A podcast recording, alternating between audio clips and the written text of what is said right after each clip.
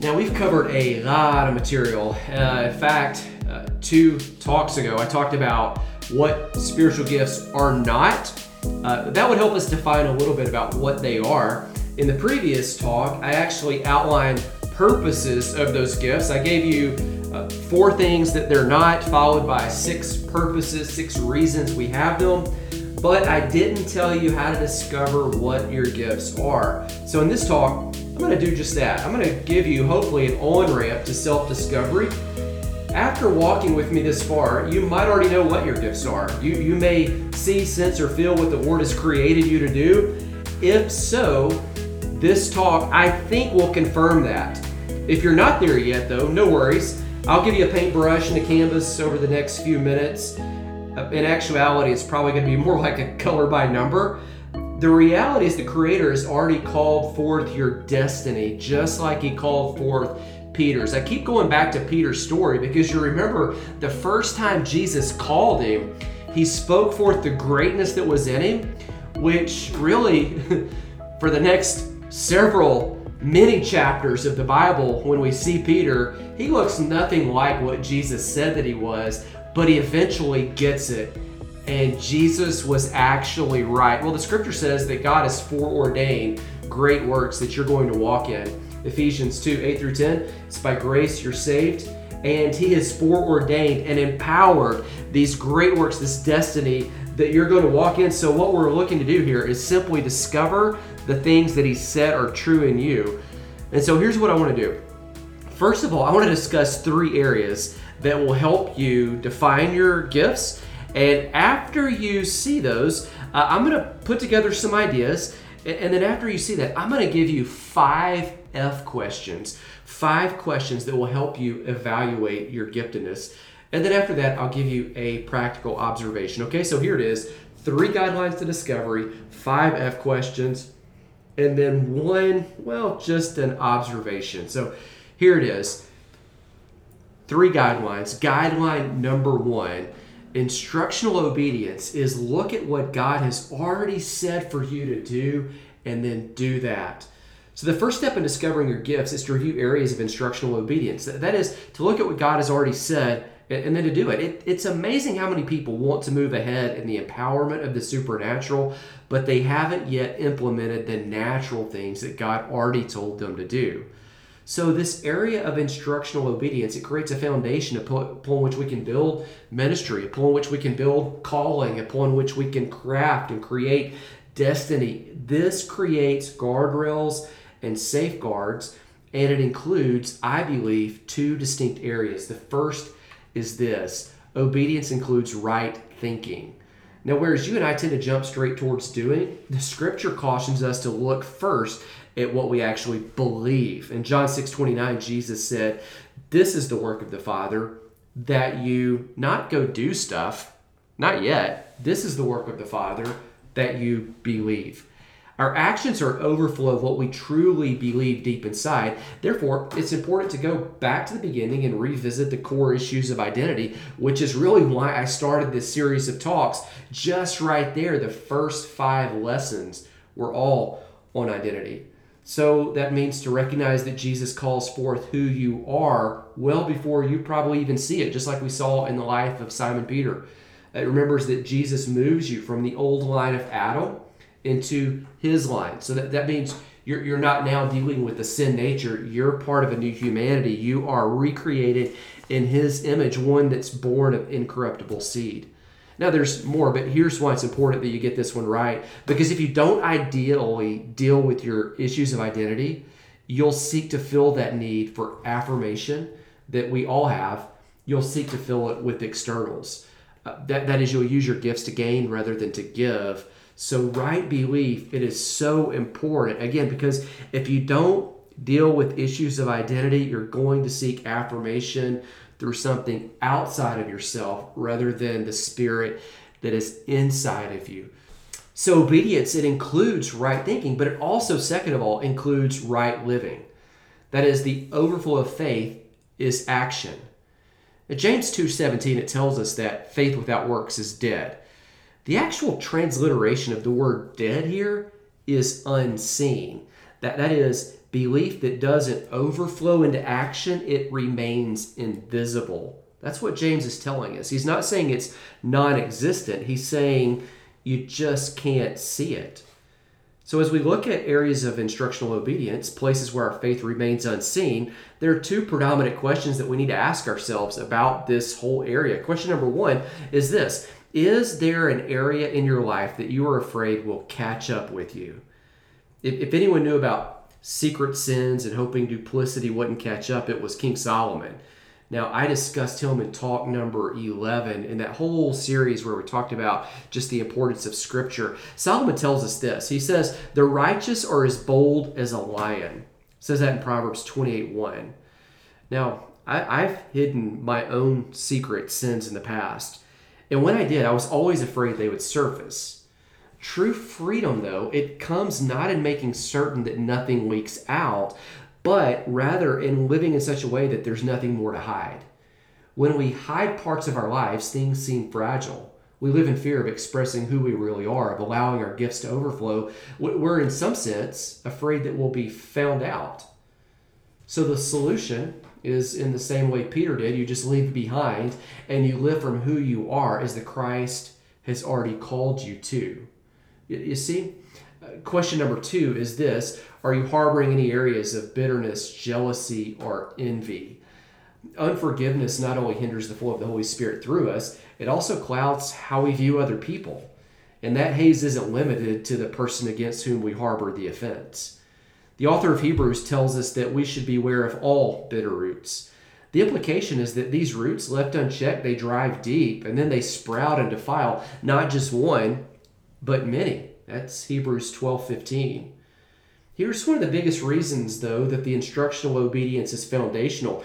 Spiritual gifts don't guarantee we'll act maturely.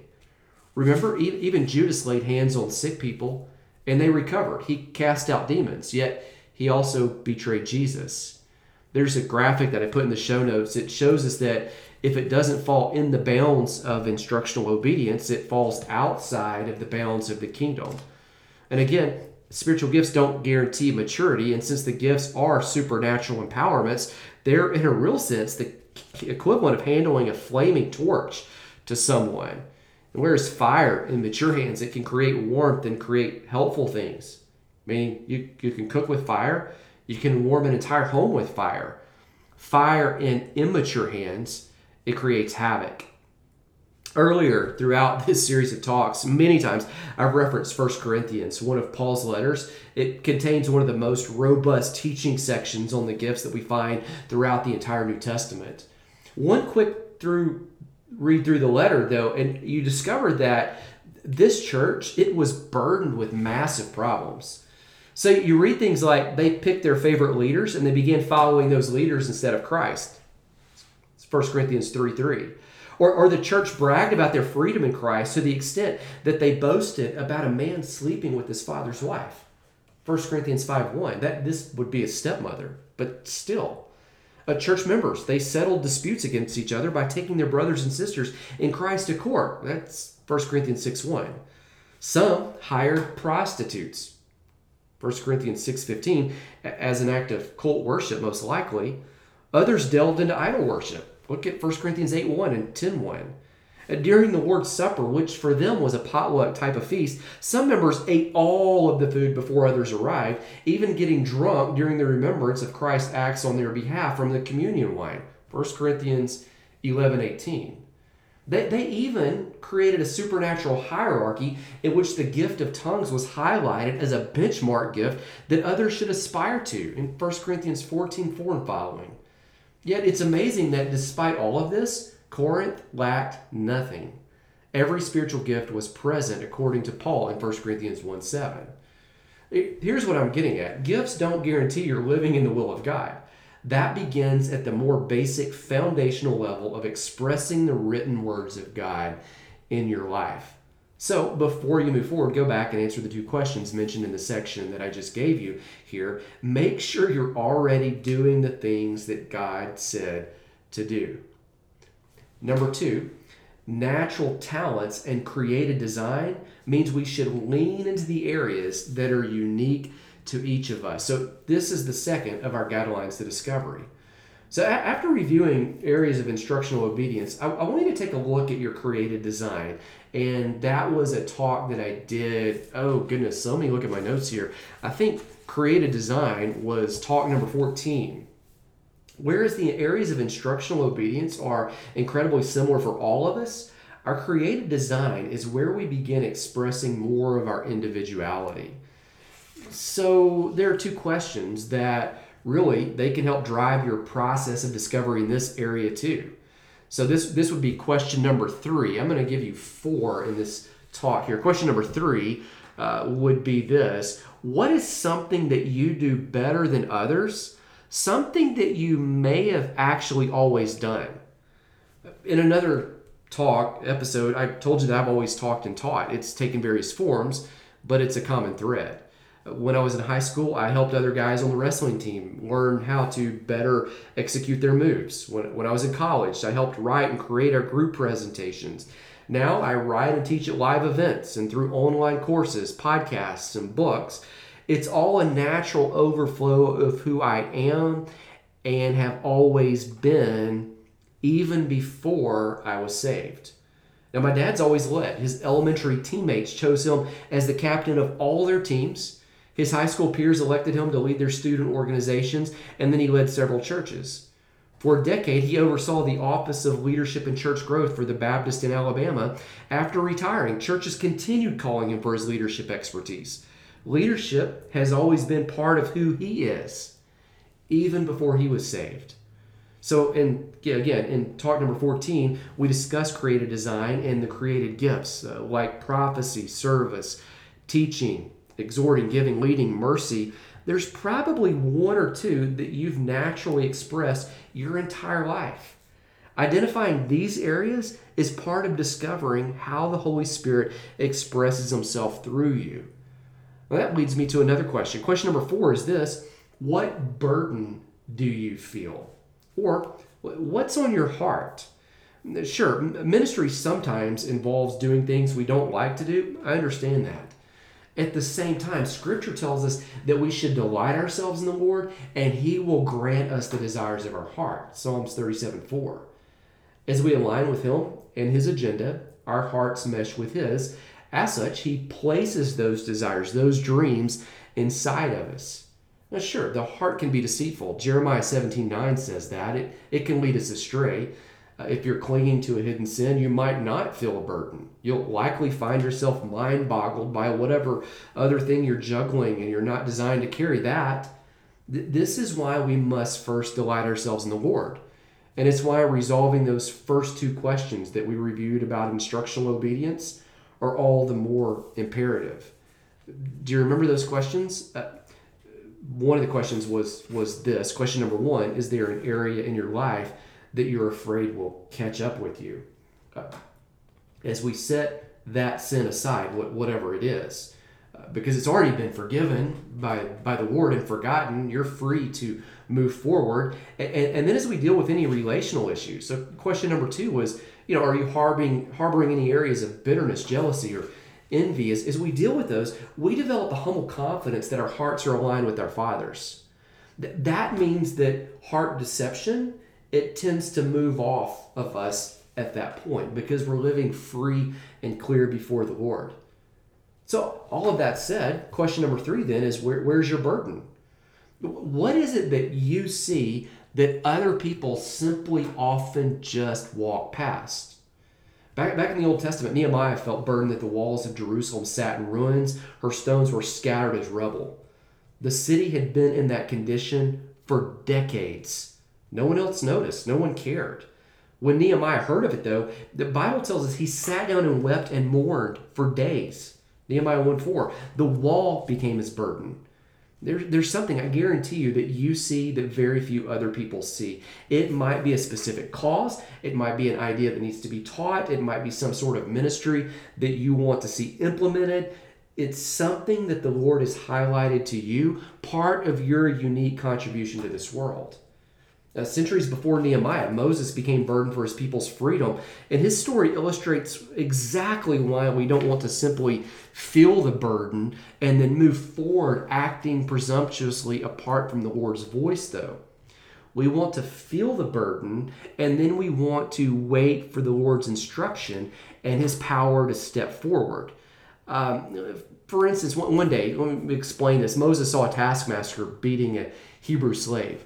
When he thought no one was looking, he secretly killed that Egyptian taskmaster and then hid the body. You can see it in Exodus 2:12. He hoped no one else would find out, but shortly after that, it became obvious that other people saw uh, because two slaves were fighting, and and he tried to stop them, and they said, "Are you going to kill us also?" So he fled for his life in Exodus 2:15. 40 years later, the Lord appeared to Moses in the burning bush. The Lord called him and he returned to Pharaoh. This time he walked in power and he walked in the presence of the Lord. He carried the same burden. Hey, get rid of these taskmasters, get rid of these people who are enslaving us, but things were different. After going head to head for 10 plagues, Pharaoh finally let the people go. He changed his mind though, and then he pursued them to the Red Sea.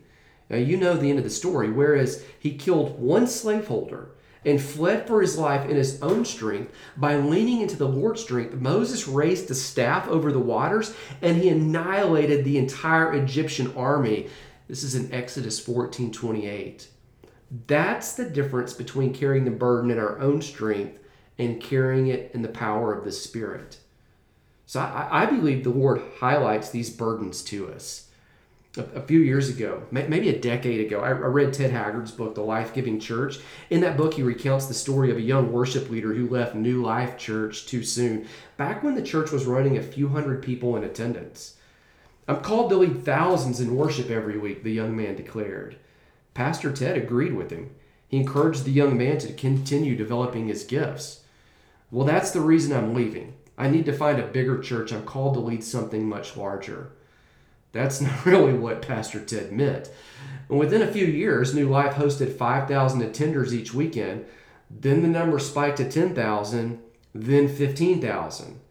They did so with a different worship leader, the guy who had been the backup for the man who left to pursue something more grandiose. In Pastor Ted's words, someone else walked into that man's position. I believe he was called to lead thousands. The Lord placed that burden on him, but he didn't stay planted and walk in humility. After he left our church, he never found another place to lead.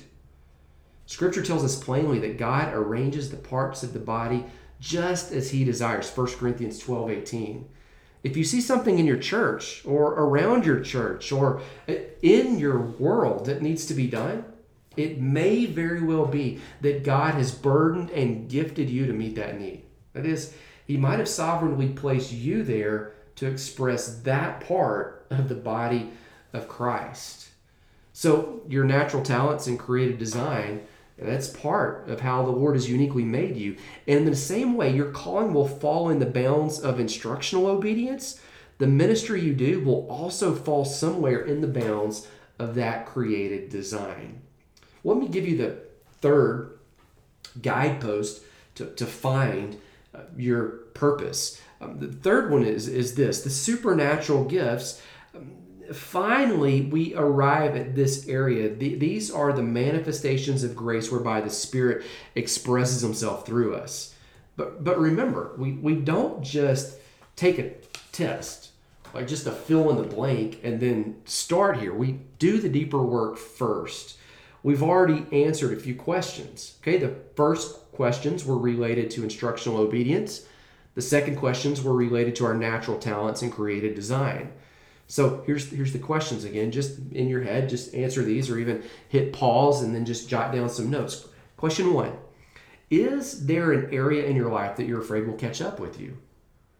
Question two: Are you harboring any areas of bitterness, jealousy, or envy? Question three: what is something you do better than others? Something you may have always done. And question four What burden do you feel? So if you haven't worked through those questions, take time to do it and, and then continue moving. So let me remind you that the same God who created you is the same God who gifts you. He's the God who put also those desires in your heart. And when we remember that, we find that these areas all begin overlapping and we start finding our unique place of freedom and empowerment. And I think all three overlap your creative design, your spiritual gifts, your personal passions. They're all important. You see, that, that creative design, it reveals how you were born. That, that, that is, um, it comes to you at your first birth. And then your desires, you reveal the things that you're passionate about. These passions might be based on past experience. That burden could be based on talents and skills you have, or some wrong that you'd like to see made right in the world. And, and then that spiritual gift mix, it demonstrates how the Holy Spirit most effectively moves through you. These are supernatural. So these come with the second birth. They are the presence of the Creator working, moving through you. These areas, they all work together uh, to enhance one another in a synergistic way. So, as you think about it, and some of the graphics that I put in the show notes, I'd love for you to take a look at each of those. If we don't walk in biblical alignment, that is, if we don't walk in instructional obedience, then our actions fall outside the bounds of the kingdom. If we don't walk in our creative design, then we deny the individual expression that God has given us. That, that's the unique identity that He has on us. If we deny our personal passions, the ministry we do lacks heart. It doesn't connect with the soul. In, in other words, an important ingredient is missing. We weren't designed to be cookie cutters. We were created to be uniquely who He's made us to be. If we don't move in the power of the spiritual gifts, we neglect the most important, powerful force in the universe that is the Holy Spirit. I'm going to put a link in the show notes where you can actually download a spiritual gifts test. And I hate to call it a test because it's really not a test, it's just an assessment tool that helps you identify what you've already seen the Lord doing and working through you. Uh, in other words, the, the answers you give don't really prescribe anything. They, they really just describe what you already know to be true, helping provide language to what you've experienced. So that said, let, let me give you the five F questions because again, these are five questions that are going to help you as you begin serving, run a quick check and assess how you're doing. Uh, here they are, and then I'll talk through them each individually. Number one is faithfulness. Do I consistently show up to serve? Number two is fellowship. Do I sincerely feel like I'm following Christ when I serve in this area? Number three, fruitfulness. What is the result of my service in this area? Number four, fulfillment. Do I enjoy serving in this area? Number five, friends. What do others say about my service in this area? Let's walk through each of these and evaluate them very briefly. First, faithfulness. Do I consistently show up to serve? My experience is that when you find the thing that God has gifted you to do, you find your purpose. And when you discover your purpose, you actually anticipate doing the work of ministry. That said, if you consistently prioritize other things, you should take that as a caution flag and evaluate yourself honestly, grappling with the question as to whether or not that particular area of service is for you. Sure, sometimes life situations dictate that you need to step back. That's different. That's a normal part of life. If you intentionally avoid ministry, though, it might be a clue that you're gifted and called to something else. Second, fellowship. Do I sincerely feel like I'm following Christ when I serve in this area? No one felt burdened to build that wall except Nehemiah. No one felt empowered to slay Goliath except David. It's not that other people weren't called to do something, they just weren't called to do those things. This loops back to the question we asked earlier about the unique burden that the Lord places on each of us. When you find your burden, you intuitively know that you're doing what he's ordained for you to do. You you have this sense that I was made for this. Third, fruitfulness. What is the result of my service in this area? For a season, I attended a church where the lead pastor referred to himself as an apostle and his associate referred to himself as an evangelist. You might recognize those as the two equiper roles, two of the five that we see in Ephesians 4 11 through 12. Both men were extremely honoring, full of integrity, and knew Jesus intimately. The problem is that, well, neither one of them were actually either of those roles. In the two years we attended the church, I witnessed zero adult baptisms. In fact, I saw four the entire time we were there. That's right, four. And three of those were the men's relatives, all children. Are these men not gifted? In my opinion, they are, but they're gifted to do something else. How do I know? There's no fruit, but there would be fruit in another area. Fourth is fulfillment. Do I enjoy serving in this area? Now, ministry isn't about you. However, when we serve others, we find an intense joy in giving from the overflow which the Lord places in us. If we don't experience that, though, we should step back, pause, and ask Is this really our area of service? This is a great place to mention that we don't want to use any single question as the determining factor as to what we do or don't do service wise. Rather, we want to hold all of these in tension, using these as ways to really discern if we're doing the thing we're created to do. Fifth friends. What do others say about my service? The final benchmark is to seek wisdom from the body of Christ. After all, the gifts are given to each of us for the common good of all. That's what 1 Corinthians 12 7 says. As such, we should lean into the wisdom of our brothers and sisters, what they offer us. Solomon says it clearly As iron sharpens iron, so the countenance of one man sharpens another. Proverbs 27 17. A countenance is a face. That is, the face of others, up close and personal, has the power to transform us into who we're designed to be. One author said it well The person you are in five years is the sum total of the books you read, the experiences you've had, and the five people with whom you spend the most time. When I was in high school, a youth minister of mine repeatedly reminded us show me your friends, and I'll show you your future. Relationships, as we've alluded to several times in this series of talks, they transform us. One of the most powerful things that you can do for your overall health is to find a group of people who will journey with you. This is true in all of life, as well as when you seek to discover your gifts and calling. Now, I don't mean a group of fans, one way relationships with people who look up to you and endorse everything you do, nor acquaintances. That's surface level relationships that don't have the relational weight to carry tough conversations, but rather truly deep friendships. The kind the Bible describes. The, the ones who sharpen you, like Proverbs 27 17 says. The ones who can tell you what you don't want to hear but desperately need to hear, like Proverbs 27 6 says and that last one is important. I, I meet people all the time who suggest that they have a group of accountability partners who walk with them, people who tell them what they need to hear. Turns out, though, they often don't. Rather, they have a group of acquaintance ish friends who tell them what they want to hear, but won't challenge them when they need it the most. Those accountability partners confess, yes, I, I love, insert the person's name. We're friends, but our relationship won't carry the weight of me saying, and then insert the name of some major issue where the person needs a correction or an adjustment. Often they say the friend will cut them off emotionally or relationally or argue back against them. In other words, dysfunction surfaces. That's not a true transformational support system. A support system should be designed to uphold us when we're crashing, even when we don't know we're crashing. In fact, that's when we need it the most. This means it's important to walk close with people who know you well and have the right to speak into your life. And often that entails communicating to them that you sincerely want them to challenge you, to call forth the greatness in you, even if it means correcting you and telling you the hard truths. It means they have the capacity to call forth the image of Christ that may remain as of yet unseen.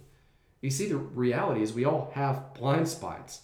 I used to think I didn't have any, but by their very definition, blind spots are places you cannot see. They're obvious to everyone else, particularly to the people closest to you, but they're invisible to you even as they sit in plain sight. Furthermore, and this is the glory of it, our blind spots might hide hidden dangers or they might hide hidden beauties we need to see. In other words, don't think of accountability in the negative sense only as a group of people telling us what not to do. Think of accountability as a group of people empowering us to be all that we can be. That, that is, our support system may say, hey, watch out, you're not seeing this right. Or they may say, look, there's something great about you here that you need to see. Let me remind you of it. Blind spots then aren't necessarily negatives, rather, blind spots are simply areas we don't see. That, that means we don't get sideswiped when others don't live up to who they really are either, uh, any more than Jesus did when Peter continued failing. We continue like Christ, calling forth the image in the mirror. That, that means we continually see that image in them and we remind them of it often before they may see it. So there are the five questions faithfulness, fellowship, fruitfulness, fulfillment, and friends. Well, all of this matters for one simple reason. It helps us to know where to focus our energy. That, that is, we then know what to do and what not to do. If I was 18 years old again, contemplating my post high school graduation plans, I would use the exact grid I've outlined in this talk. I would look at the areas of instructional obedience using the two questions that I provided, and then I would evaluate my created design, answering the questions in that same section that I just gave you. Finally, I would lean into my spiritual gifts. I would let those collective answers inform the major that I chose for college the career I selected to pursue, and even the volunteer hours that I chose to invest in my church and in my community. I can't go back. you can't either. the good news, though, is that it's never too late. Scripture is full of people who never executed their greatest exploits until they were in their 80s or beyond. So, young, old, wherever you are, use this as a springboard to your journey. And with that, I invite you into the show notes to the link where you can take the assessments and more.